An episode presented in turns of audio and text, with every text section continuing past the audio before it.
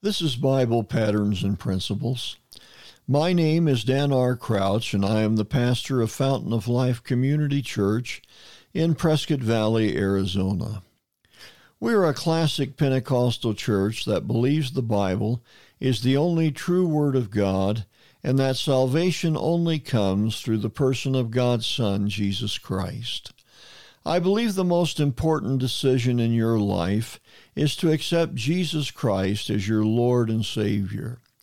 Repenting of your sins and giving your life to Jesus is the key to joy, peace, and success in your personal life. At Bible Patterns and Principles, my goal is to help you find the peace and comfort God wants you to experience. Let's look at our verse for today. In John chapter 3, verses 16 and 17, the Bible declares, For God so loved the world that he gave his only begotten Son, that whosoever believeth in him should not perish, but have everlasting life. For God sent not his Son into the world to condemn the world, but that the world through him might be saved. As I look at our verse for today and see the troubles in our world, I see the need for men and women to turn their lives over to Jesus Christ as an intense action that must be heeded in our society. This possibly is the first verse you ever memorized from the Bible. It is the foundation for your salvation and mine. If God did not love us, we would be hopelessly lost. The scripture is clear that we cannot earn eternal life by our actions or deeds. Ephesians chapter 2, verses 8 and 9 declare, For by grace are ye saved through faith, and that not of yourselves, it is the gift of God, not of works, lest any man should boast. There is only one way to have a right relationship with God. That is through faith in Jesus Christ. The death of Christ on the cross opens the only door through which we can have eternal life. All of our efforts to be good and righteous fall short of making us worthy of God's presence.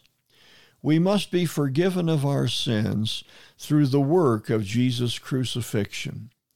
Acts chapter 4 and verse number 12 says, Neither is there salvation in any other for there is none other name under heaven given among men whereby we must be saved.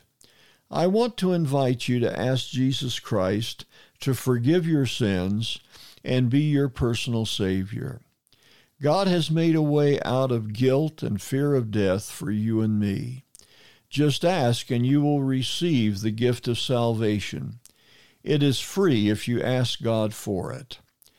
I have asked for salvation through Jesus Christ, and I pray that you will too. I hope the words I have shared today have spoken to the needs of your life. Jesus wants to minister to you if you will only let him do so. If you have not already let him in, invite Jesus Christ to be your Lord. All you have to do is invite him to forgive your sins and be your personal Savior. If you ask Him, I am sure He will honor your prayer. This has been Bible Patterns and Principles. My name is Dan R. Crouch, sharing another Bible truth to strengthen your daily Christian life. Please let me know if you're enjoying these brief teachings from the Word of God or if you have a prayer request. You can write to me at Bible Patterns and Principles at gmail.com. I would very much enjoy your comments and would feel very privileged to pray with you concerning the needs of your life.